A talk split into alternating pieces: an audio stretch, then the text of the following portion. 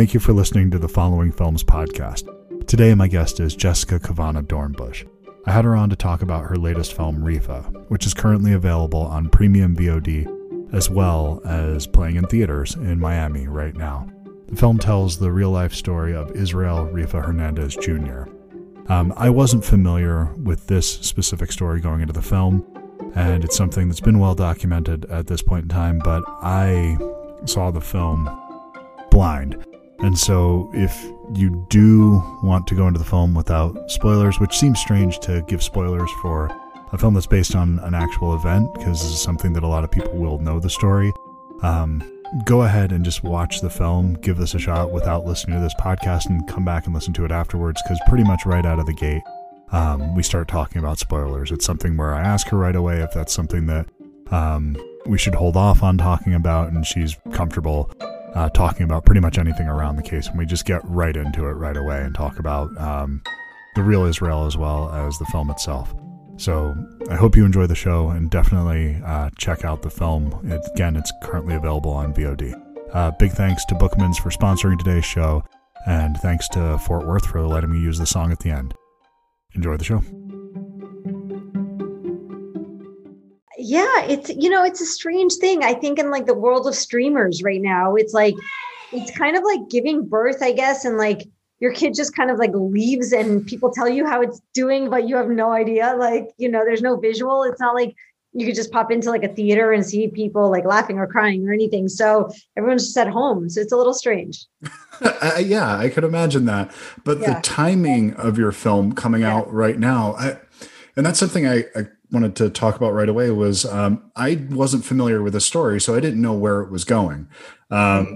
And I'm not sure how much of this is supposed to be given away or how, because no, one no, of you can, you can. Yeah. There's just so many articles about it that, yeah. Okay. Cause when I genuinely, I, I try to keep relatively um, a closed off view from a film and not have, you know, that much insight into what's going on. And one of the joys of it was not knowing where it was heading. I had the feeling something was happening, but because there it's touching on actually multiple political yeah. issues at once, it could have been something different that I was thinking.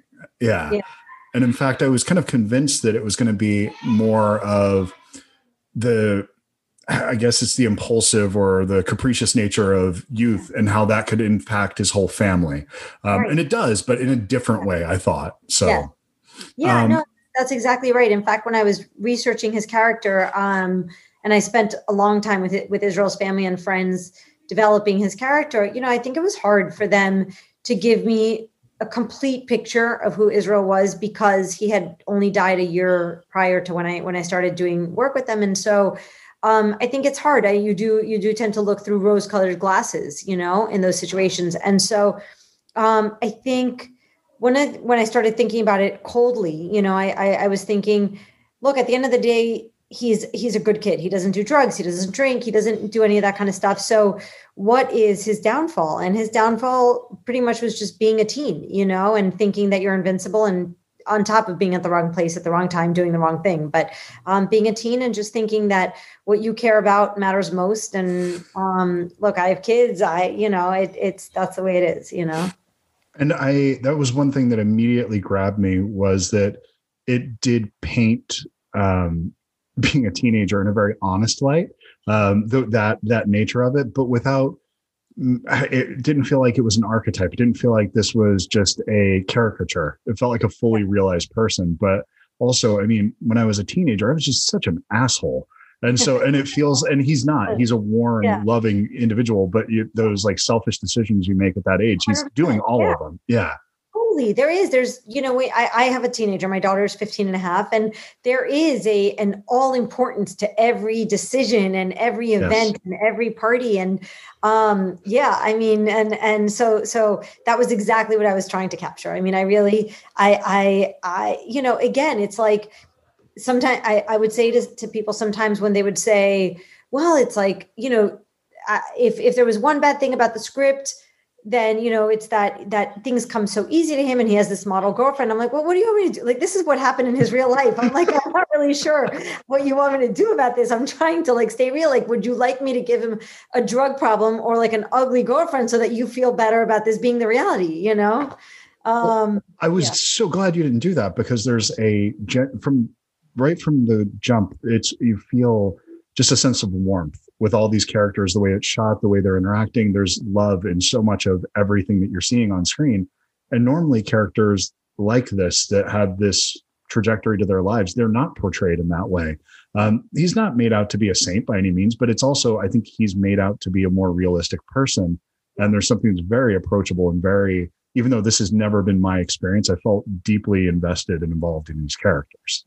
Thank you. No, thank you. I, I truly appreciate that. And, and I did, I, I, I, um, one of the reasons I joined the project was because I thought it was really important for me, with all the conversations that were happening about immigration, it was just really important to me to show the immigrant families. I'm, my family's an immigrant family, and to show this is the real immigrant families. I mean, they they came here by the rules, you know, they did everything that they needed to do. They they did it to save their kids' lives from what was happening back home, you know, and they were living a really beautiful life as a family here. Um, and this is the stuff that happened. It's too easy to take these narratives and just say, oh, well, you know, they came here, who knows how they came here, and the kid is defacing property, and just give it a kind of just a different narrative. And, and so I thought it was really important to to paint the family as they were, and and show the the love I, I saw when I when I interviewed them.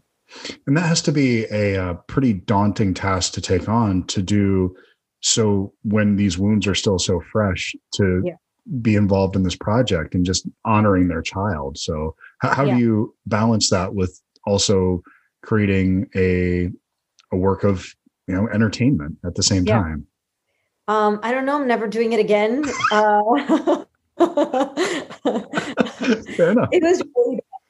It was, it was all joking aside. It was really tough. It, it really wore on me. It was, it was really, it was six really long years. I mean, and, and it was, it was especially tough because I, I, I fell in love with the family, and I, I felt responsible to them. So it's like, you know, as a filmmaker, sometimes projects take off right away. Sometimes they don't, things fall apart. I mean, you're used to the longevity of things. And, but, but having this family whose story you're trying to tell, and then somebody, the financing would fall apart, or like an actor wouldn't want it.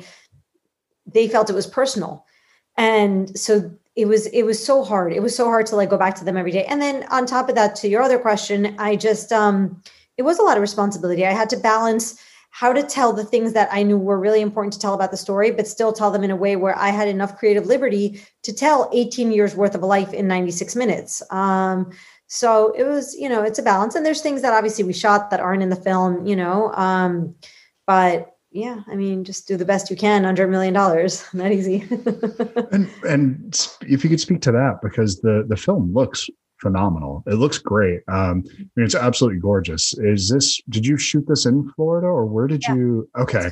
We shot in Miami. Um, and I'm from Miami. My whole crew is Miami based. So, I mean, we didn't really even, we had a location manager, but we didn't really, we, we kind of just all ourselves were like, oh, remember that bridge that we used to go to, you know, back then? And we would like had there, like, remember that weird place in the key close to the Keys? And, and that was how our locations happened. And we really wanted to show our Miami. Um, but yeah, the budget was, it to say it was tight is like, I mean, it was just, I don't even know what it is. It's so crazy tight. Um, but people just did it because they really wanted to help. And, you know, we got a lot of slack in the beginning. People were saying to us, oh, why don't you guys go to Puerto Rico, go to Atlanta? You know, you get the thirty percent tax credit um, that you just, we don't have in Florida anymore.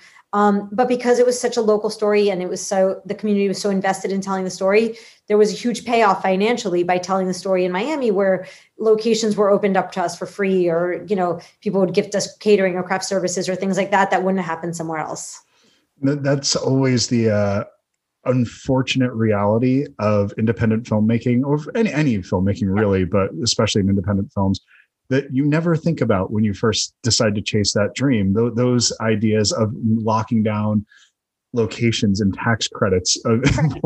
like it, it, all you the know. non-sexy stuff. Yeah, yeah. And so exactly. that, how do you? Um, God, I, I would imagine that if there was an unlimited budget, you could do anything you want, shoot for where, wherever you want to, get all the people you want. But all these things that you ended up with in this film, I think, really help it. Your casting here, is, the lead is brilliant. He's um, yeah. so good. He's so yeah. engaging. I mean, you're just right away involved with this kid. And I, I say kid, I'm sure he's a young man at this point, but he's just so... He's a kid. to me, you know, I'm forty-five. So, but It's just forty-four. So yeah, there we go. There you go. And it's just, um, you know, I, it's just, you can see this is a movie star. This is, he has that yeah. thing, that undeniable thing. And I, I just feel like you got so fortunate with those, possibly those limitations, because you've created something really special here. Um, and just, that means a lot. Thank you. Oh, no, no. I mean, well, it's probably compounded by the fact that I watched it last week of, of all weeks. And oh. so this, this ending just hit like yeah. a ton of bricks, not knowing where it was going to go. And just to have everything that's going on right now, it's just, um, I, cause when I see the, the, the first thing that caught me right away when I'm watching this is, oh, this is a period piece for twenty thirteen. Okay. What's the story here? Why yeah. is this a twenty thirteen story? What's unique right, about, right. you know, nine years ago, yeah. eight years ago. So yeah. Yeah, no, absolutely. And I think that that was the thing, you know, not to get political, but, but the thing with George Floyd was there was a visual, you know, and that, that visual ultimately in the case made all the difference. Um, and it did what I tried to do with the film, which is put it, put a face to the statistics, you know, I mean, it's just so easy to just get jaded and cold about these, these things, you know, and it's like, when you stand back and you think about it, like, look, I, I never wanted to make a, make a, an argument that all cops are bad or anything. I don't even, I don't believe that, you know? Um, but the fact that there are abuses of the system and there are abuses to really innocent people that they shouldn't be happening to. I mean, it's just, it's, it's just so terrible that it's happening in this country, you know? Um, so yeah, but, but to your point about the limitations, I do think the limitations bring out a certain aspect of creativity that if you don't have them, I don't know what I would do with ten million dollars if somebody gave them to me. I'm sure I could figure it out. Um, but I don't know what I would do. Um, but yeah, I mean, listen, there is definitely things there's, there's ideas I had that we just couldn't shoot. You know, there was, there was a level of his artistry that I wanted to show that would have required some sort of special effects or at least an art crew that we just, we couldn't do, you know? Um, but yes, you do end up with a very natural, um, organic story about this kid and his life. And it probably is closer to what his life was representative of than what I could have done with a much bigger budget. Yeah, absolutely. And I think that um, you do uh, the, the thing that I think is really important that you focus on or touch on um, without directly saying it. It's that this was a kid that was doing something he shouldn't have been doing, but he should not have been punished in this way. Right. It's something, you know, there's um, it, it's, that situation that he should have been, you know, yeah. that there's an appropriate reaction to it. Yeah, and totally. It's not death. It's not a death sentence. And yeah. so that's just, it's insane that we as a society will, that'll be the immediate thing. Well, what were they doing? Right. And it's, well, right. and I, I really rarely hear something, they were doing something that would warrant an, a death sentence right. by somebody without a jury, that that's yeah. the immediate, you know, they, they had drugs on them. They did this. They they right. mouthed off, whatever that was. It's yes, there was culpability, but it's degrees. So, right. and, I, and I love that you do explore that here. Yeah, no, thank you. It is important. I mean, at the end of the day, you got to face these things head on, you know, I mean, it's, it's, if we try to, to paint over it and just make him a saint, you know, and make the, the cop, the, the, the devil, you end up with a caricature. I mean, the cop was the devil, but at the end of the day, he had, he had a, in his mind, a justification for being upset, you know, again, not to the level of, you know, whatever, but um, it was also a perfect storm because had Israel's family not been dealing with immigration issues, he probably wouldn't have run, you know, this isn't a yeah. reason to really run from the cops. I mean, what, what are they going to do? You know, give you a slap on the wrist usually. Um, but I think the fact that he got this kind of crazy police officer and ran and the police officer got more mad and the whole thing, I mean, just kind of compounded the whole situation. Um, but in a, in a normal case, I mean, he just, he was worried that this would affect his parents' visa status. So anyway.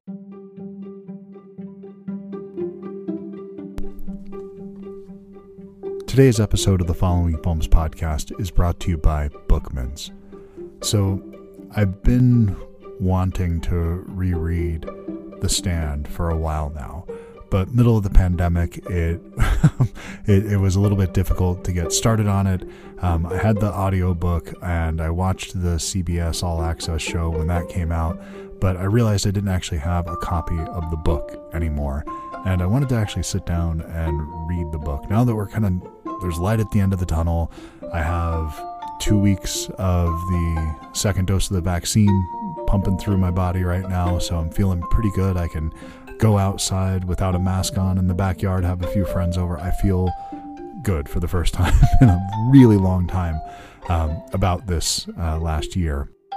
And so I can actually put my head in that world again of Stu and Randall Flagg and all those characters that I haven't spent any time with in years. And so I went down to Bookmans and I was able to find a hard copy edition of the, um, let's see, it would have been the unabridged version of it, and it has uh, several illustrations throughout it, and it's just a beautiful book. And I was able to pick it up for only a couple dollars, and this is something that I can't believe I didn't have on my shelf, because I like to every once in a while pull out these books, like with Stephen King ones specifically. I love to pull that book out.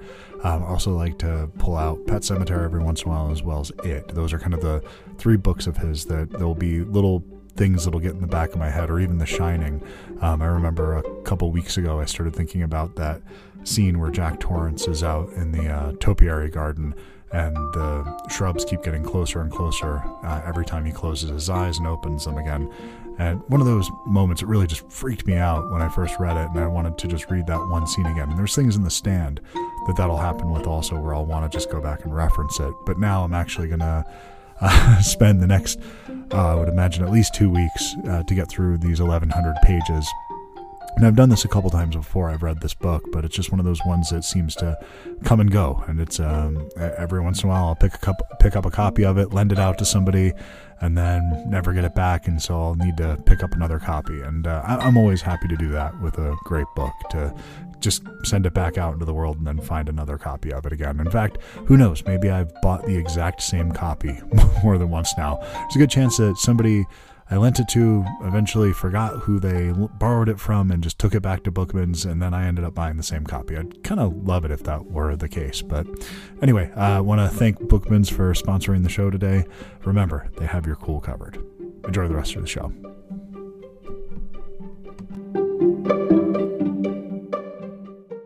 I'm glad that I saw this last week as opposed to maybe a month ago. So right. It feels like, even though this is, it's one that's headed it in the right direction, but it feels like there, we might be on the precipice of change right now, that it could be moving forward. And I think that the idea of something like this and the George Floyd case, and it's just the more that we can actually humanize and lend an actual picture and give an insight to these people's lives, the more real it becomes. And I think that it's just been de there are segments of our culture that are, are people, whole swaths of people that are so dehumanized that they're yeah. not valued. And it's, yeah. I hope we're moving past that now. No, me too. I hope so too.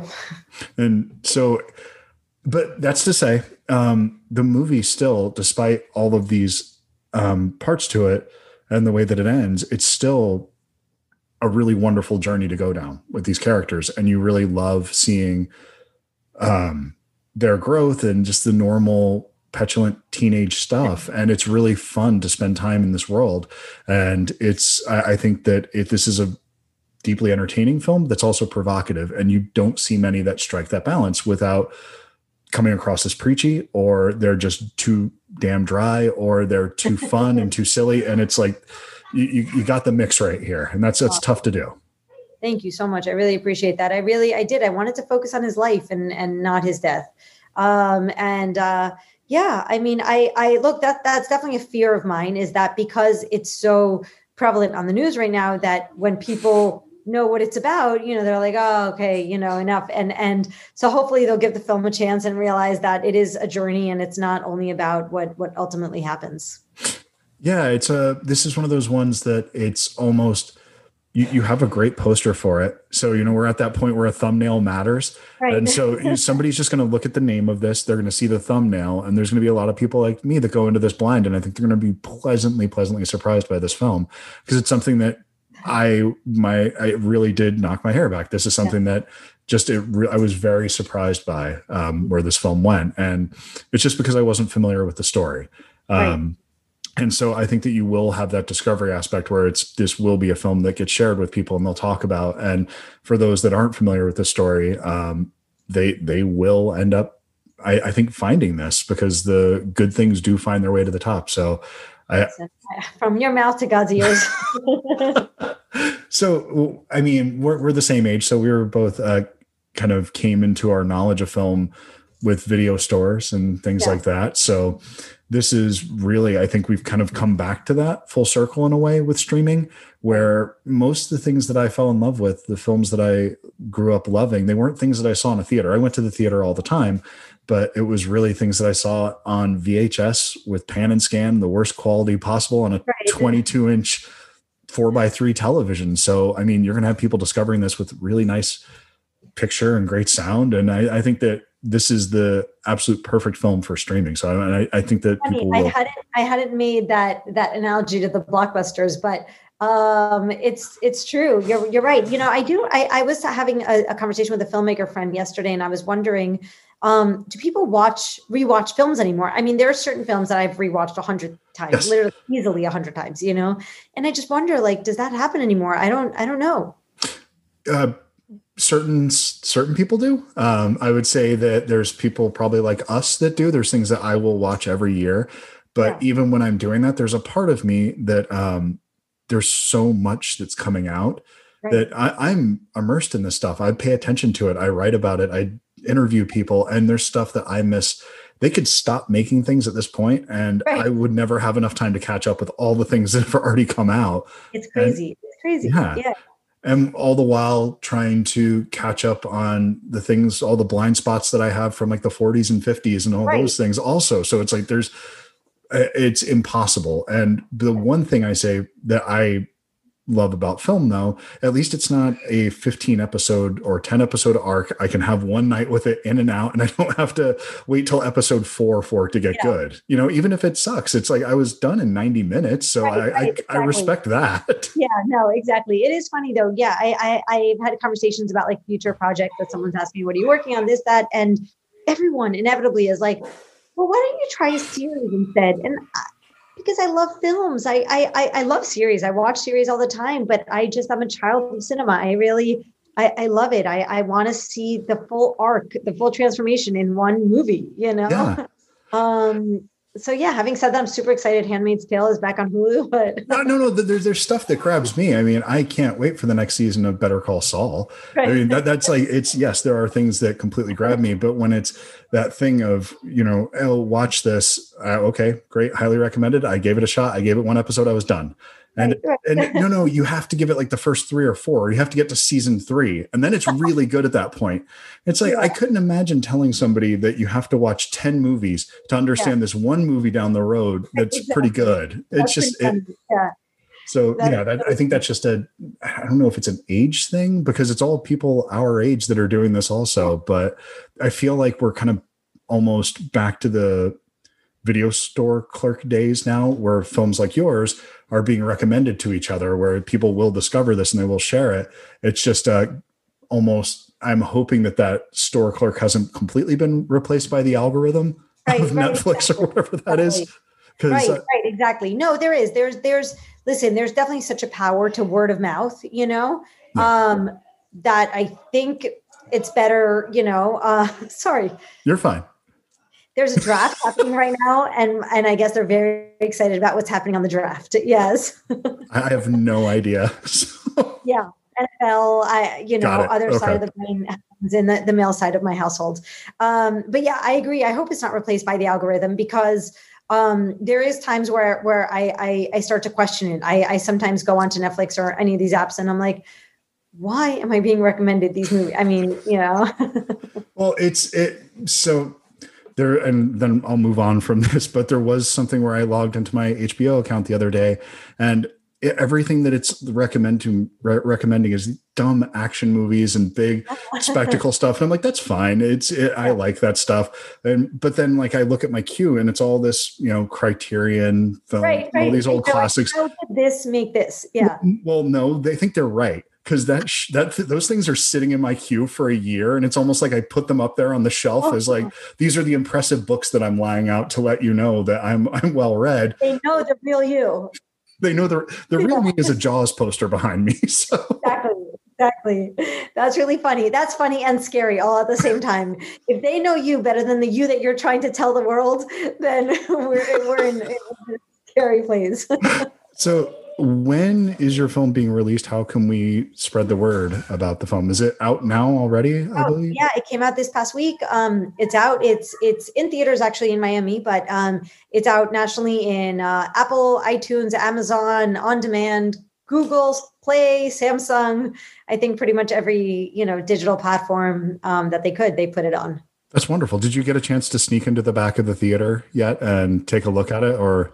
We did. We actually had a we we had a premiere. So we were supposed to premiere last year, um, and we there was a huge premiere planned. We were going to premiere it here during the Miami Film Festival because it was such a Miami movie. We really wanted to share it with our hometown crowd, and and there was, I mean, it was something crazy, like fifteen hundred people confirmed for this like massive theater, and wow. um, it was March twelfth, and it was the day the world got shut down. So, yeah, I, apparently six years to tell a movie wasn't enough. We needed that seventh year to really make it like. you know, a true passion project. So, um, yeah, so here we are a year later. And so the Miami Film Festival called us and they said, look, we can't really do that kind of screening, but we'd still love to do a screening for you guys. So they did, they, they did a screening, and, um, Israel's parents were there and a lot of his friends. And it was, it was a really beautiful moment. And so that was last week, and yeah, now it's out everywhere. That's wonderful. Congratulations. That's, it's a rare feat to be able to see anything in a theater. Now I'm glad you got to do that, 'cause I would love to have had the opportunity to share this with an audience, but I'm glad I got to see it with my family. So, and yeah. I definitely highly, highly recommend this film to anybody that's out there, and that it's accessible like that for everybody. That's great, because this is something that I think that I, there's not a lot of movies that I could say that I would enjoy, my wife would enjoy, and I'm pretty sure my mom would enjoy as well, and that we could all have a conversation afterwards. And that's the, those are the best films. Those are the ones that I, that, stay with me for years afterwards. It's the ones that you sit around in the parking lot for, you know, twenty, thirty minutes afterwards, talking with the people that you met at the theater about what you just saw. Um, and I think this is, this is one of those. So, so nice thank you for that. Thank you so much. No, thank you. That was so nice of you. Thank you.